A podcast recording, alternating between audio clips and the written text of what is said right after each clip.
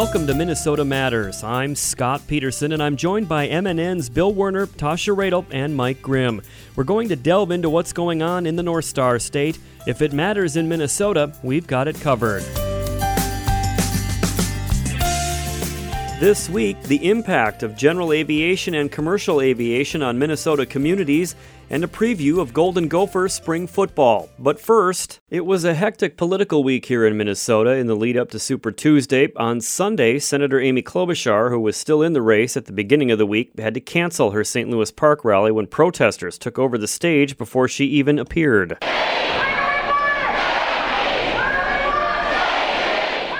The protest focused on the 2002 murder conviction of Myon Burrell when Klobuchar was Hennepin County attorney. Dozens of demonstrators calling for justice for Maayan took over the stage prior to Klobuchar's scheduled start time. A spokesman for the Klobuchar campaign explained afterwards. Campaign offered a meeting with the senator if they would leave the stage after being on stage for more than an hour. After the group initially agreed, they backed out of the agreement, and we are canceling the event. But protest organizer Nekima Levy Armstrong claimed demonstrators were ready and willing to meet with Klobuchar, but she chose not to do so. At the end of the day, um, this is about the power of the people and uh, being a voice for the voiceless. Myon right now is sitting in a cage, as he has been for nearly 18 years for a crime that he didn't commit. And so we came here tonight with his family to be his voice. Klobuchar supporters like Eve Lee from Hugo, Minnesota were disappointed the rally was canceled because I drove 45 minutes to come and see her and support her.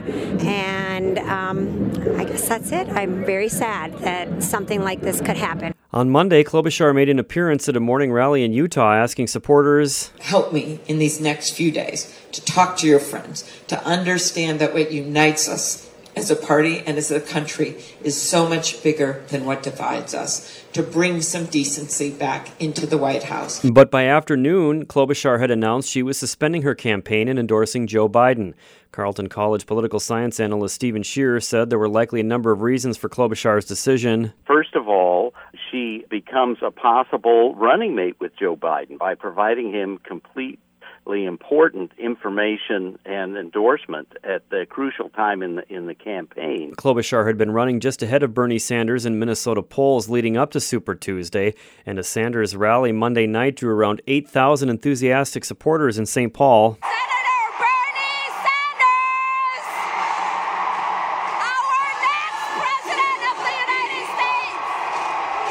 Sanders told the crowd he's opening the door to supporters of Klobuchar and Pete Buttigieg after they dropped out of the race. There are political differences, but I also know that virtually all of Amy's support and Pete's support understand that we have got to move toward a government which believes in justice, not greed.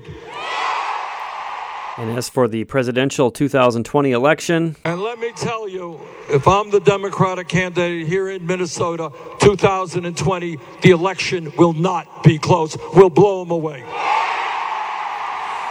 Minnesota Republican Party Chair Jennifer Carnahan said about Klobuchar and Buttigieg dropping out of the race and throwing their support to Biden. I don't think it makes any difference on our side because the president has been so strong. His support has just been growing as he spends more time in the presidency because of all the great things that he's done and led for our country. As Sanders wooed Klobuchar supporters in St. Paul on Monday, Klobuchar at times choked back tears at a rally in Dallas as she threw her support to Joe Biden. Joe knows you, and he will fight for you.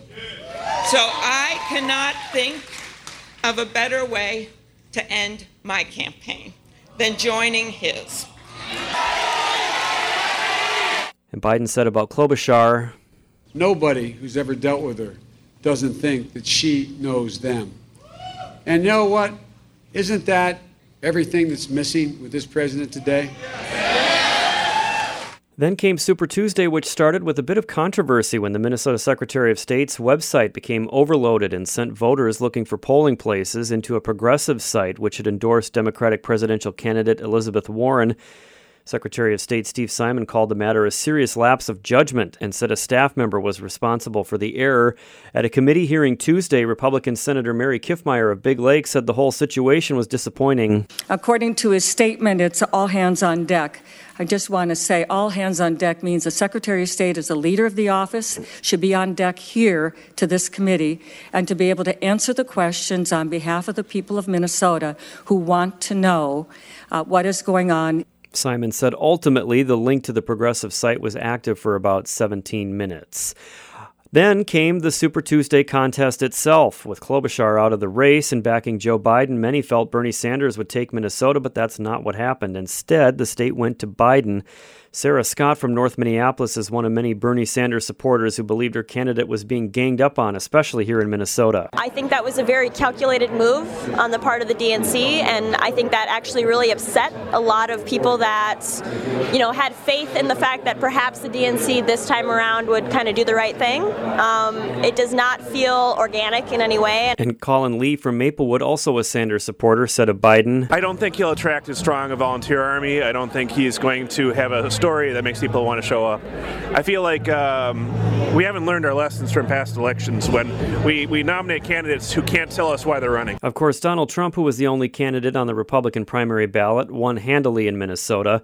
State Republican Party Chair Jennifer Carnahan said it doesn't make any difference which Democratic candidate comes out on top in Minnesota or in the country. Just comes back to what the president's delivered for our country over the past three and a half years and we're continuing to move in the right direction. Biden Minnesota campaign spokesman Corey Dave fired back. Democrats won the popular vote in 2016, and if Bernie Sanders has the nomination, if Elizabeth Warren did, or anyone else, we're going to get behind that candidate because beating Donald Trump is the central focus for all Democrats. Hamline University analyst David Schultz, however, cautioned that some of the states that Biden won, Democrats won't win in November. Although states like, for example, Virginia, North Carolina are very competitive states for Democrats, and the fact that Biden took them may be a good sign for him. We'll have more analysis with David Schultz in the next segment. Looking ahead, Minnesota likely isn't out of the national spotlight just yet. There are rumblings that Klobuchar could be a potential Biden running mate, and President Trump has repeatedly said he aims to turn Minnesota red in 2020. So after the big lead up to Super Tuesday, things are really only getting started. We'll have more on where things may be headed when Minnesota Matters returns after this.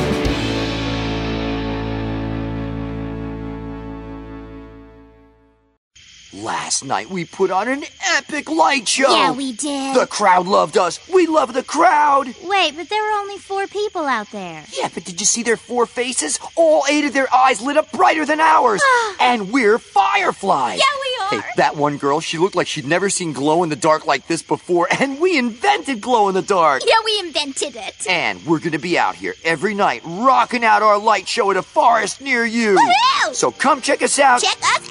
And bring your kid, all ages show. Oh, but uh, don't bring any of those glass jars, because they make us kind of nervous. Yeah, and I'm super claustrophobic. Whether you're rocking their world or they're rocking yours, some memories never fade. Come alive with the forest. Visit discovertheforest.org to find a forest near you and discover other cool things to do when you go, like fishing, biking, or even camping. Visit discovertheforest.org. See you later! Yeah, see you soon.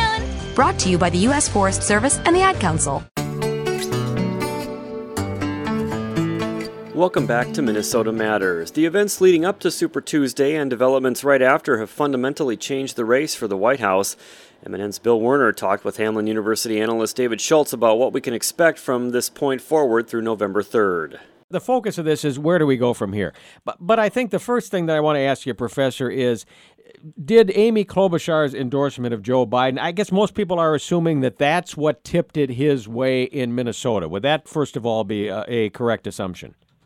it's it's probable that it helped in terms of being able to tip it, although obviously nobody can prove it. But given the fact that she did the endorsement, we had a lot of evidence suggesting that many people waited till the last minute to make up their decisions regarding who to vote for. I would say it was a combination of of Amy Klobuchar's endorsement as well as the fact that unlike four years ago where it was a caucus, this time it was a primary. Maybe that also shifted the calculus.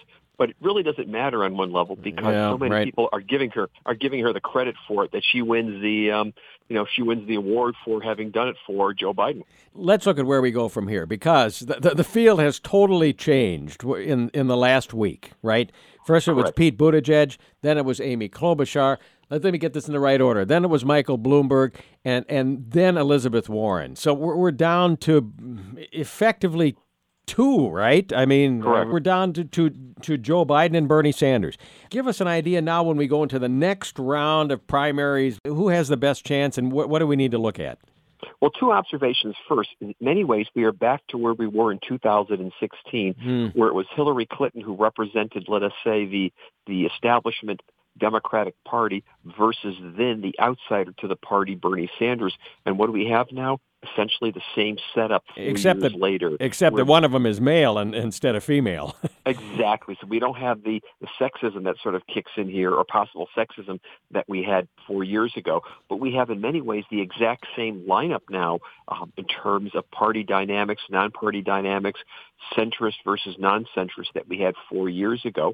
We also have Bernie Sanders looking like he's roughly in the same position where he was four years ago in terms of the fact that he's getting, or he may be getting around 25 to 30 percent of, of the vote in a state. And that's maybe what we're going to see going forward now, is that Bernie Sanders probably represents at this point about 25 to 30 percent of the voters. In some states, for example, he might do better because he's got a little bit better percentage there in terms of people who support his positions. now we're talking about the- Democratic voters here, of course. Democratic Yeah, voters, right. correct, of course. But for the most part, I think what we're going to see going forward is also a dynamic that was similar to four years ago, that Bernie Sanders will do well in some states, um, not do so well in others. But for the most part, it looks like, unless someone's completely surprised here, that Joe Biden is in a much better position of getting to the majority of delegates before the convention and I want to bring back to, to the gender issue, okay? Because you know you, you draw an interesting comparison to 2016, and I think you're you're you're probably right on that. The candidate who ultimately might get the Democratic Party's endorsement this summer uh, is male rather than female. How much of a difference do you think that will make in the dynamic uh, versus uh, Donald Trump? And uh, you know, as as we're moving to November, you got any thoughts on that, Professor? Yeah, clearly it's going to shift.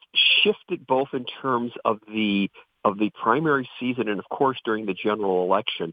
That what we're not going to get um, is this dynamic that we again we saw four years ago where there were allegations of of, of sexism obviously against Donald Trump, you know, during the general election, but Clinton was claiming uh, for many times that Bernie Sanders was also going after her because of her her her, her gender. Yeah. We're just not going to see that dimension really kicking in this time you know, at, at, at all. Um, if anything, what we're going to see this time is something different. It's going to be uh, Joe Biden capturing the youth vote against the oldster um, Bernie Sanders.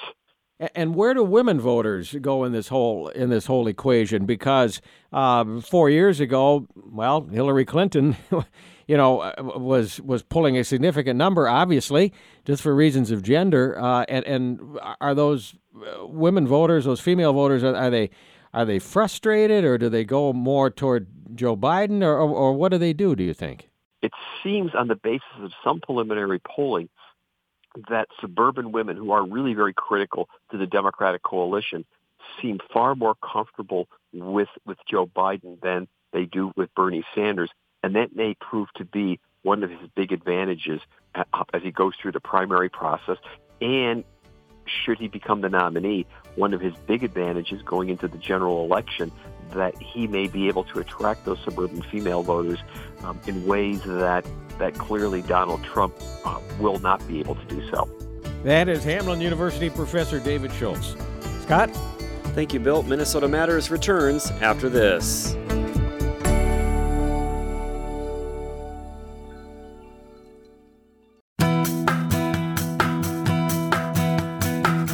Welcome back to Minnesota Matters. A recent study shows that Minnesota general aviation and commercial aviation provide outsized value to communities they serve and generate billions of dollars in annual economic activity. Tasha Radel has more. That's right, Scott. MnDOT commissioned the Minnesota statewide airport impact study to measure the annual economic impact provided by 126 public airports, most of them located in greater Minnesota.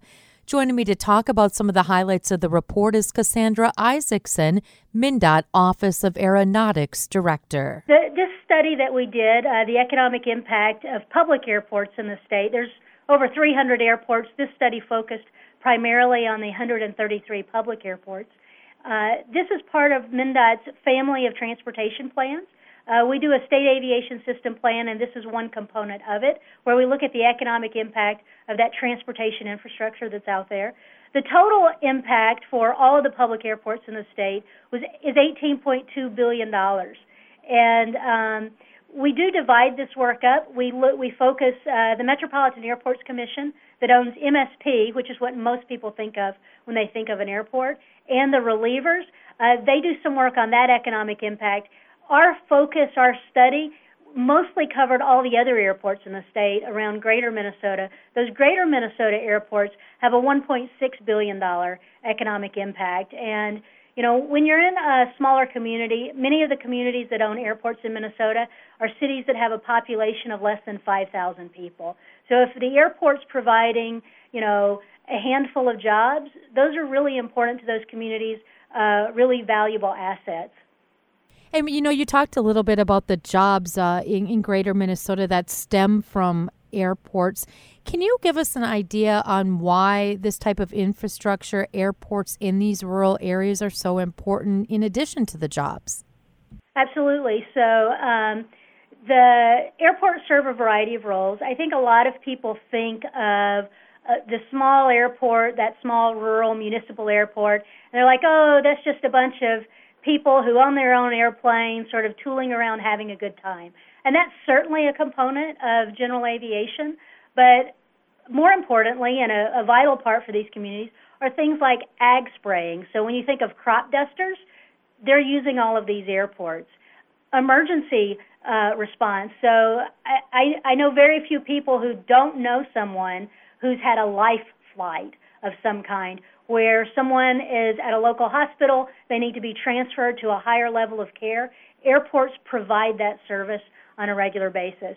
Uh, wildland land firefighting also is uh, used outside out of these airports. They're the staging ground for as uh, DNR and their, their partners are fighting fires. And then businesses. Uh, aviation is vital to a wide array of businesses. Whenever you think of a chain of any kind, whether it's a grocery store or a restaurant or a company that sells tennis shoes, almost all of them use aviation as part of their business. And Cassandra, I hope I'm not putting you on the spot with this one. And, and if I am, I apologize. No worries. Um, you know, when we look at these smaller communities, you were mentioning, you know, the average size around 5,000. And, and I suppose it, it got me thinking that this has to be hard for some of these communities, I guess, to maintain their airports and the infrastructure and upgrades, etc. Um, does the state help fund these airports? Absolutely. So the state of Minnesota has been in partnership with every single community in the state that owns an airport for over 75 years. Uh, we collect aviation taxes. So the money that the state of Minnesota is putting into these airports comes from aviation taxes. There's a fuel tax on aviation. If you own an airplane, you pay a registration tax, similar to how you pay license tab fees on your automobile, sales tax on aircraft, and then also the airlines. So we co- we at the state collect those taxes and then we distribute them back out to the system. So not only do we pay for capital improvements like uh, mill and overlays of the runway and things like that, we also participate in the maintenance and operations costs of those airports. So the utility bills, the snow plowing, grass mowing, all of those kinds of things, the state works in partnership with local government to provide funding for those facilities. And you know, for folks uh, that are interested uh, uh, in learning more, I guess specific details on the report or going a little more in depth, can is there a place they can find this economic study? Absolutely. So if you go to MnDOT's website, mndot.gov, click the airplane. Uh, if you when you go to that website, you're going to see a banner across the top of the website that has trains, planes, and automobiles, click that airplane and you'll be able to find uh, MnDOT Aeronautics not just this study, but lots of other great information about airports. Thanks again to my guest, Cassandra Isaacson, MnDOT Office of Aeronautics Director. For more information, including the individual economic impact statements for the 126 public airports directly studied, you can visit MnDOT's website at mndot.gov slash airport economic study. Again, that website is mndot.gov. Back to you, Scott. Thank you, Tasha. Up next, MNN Sports Director Mike Grimm has a preview of Gopher spring football. That when Minnesota Matters returns.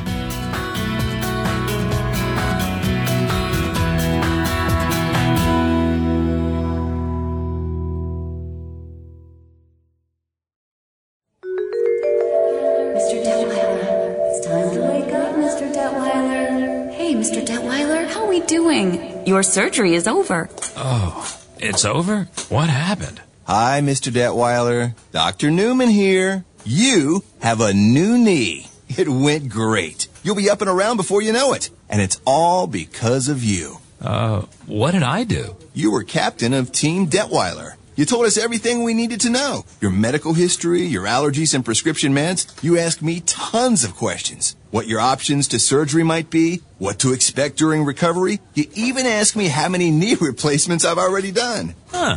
I guess I did kind of run the whole operation, didn't I? Mr. Detweiler, we couldn't have done it without you. Patient safety. It takes a team, and patient involvement is key. A public service message from the American Academy of Orthopedic Surgeons with more tips at orthoinfo.org slash patient safety. Welcome back to Minnesota Matters. Spring football practice began for the U of M football team this week on campus. In all, the Golden Gophers will have 15 practices, including the annual spring game at TCF Bank Stadium on Saturday, April 4th at 11 a.m. There will be free and open practices on March 6th, 24th, and 31st at the team's on campus indoor practice facility. The Gophers were 11 and 2 last year, including an Outback Bowl win over Auburn, and finished the season ranked in the top 10 for the first time since 1962. MNN Sports Director Mike Grimm has a spring preview. Scott Golden Gopher head football coach PJ Fleck has traditionally had a theme for every season of his coaching career, and he's in for another theme for 2020. This year's Grow Higher, and we're talking using bamboo, which I've used in the past. And uh, when you talk about bamboo, it takes three years to build underground uh, by the time bamboo actually shoots up to the top. So in year four, that's when you sh- see it shoot 90 to 110 feet in the air.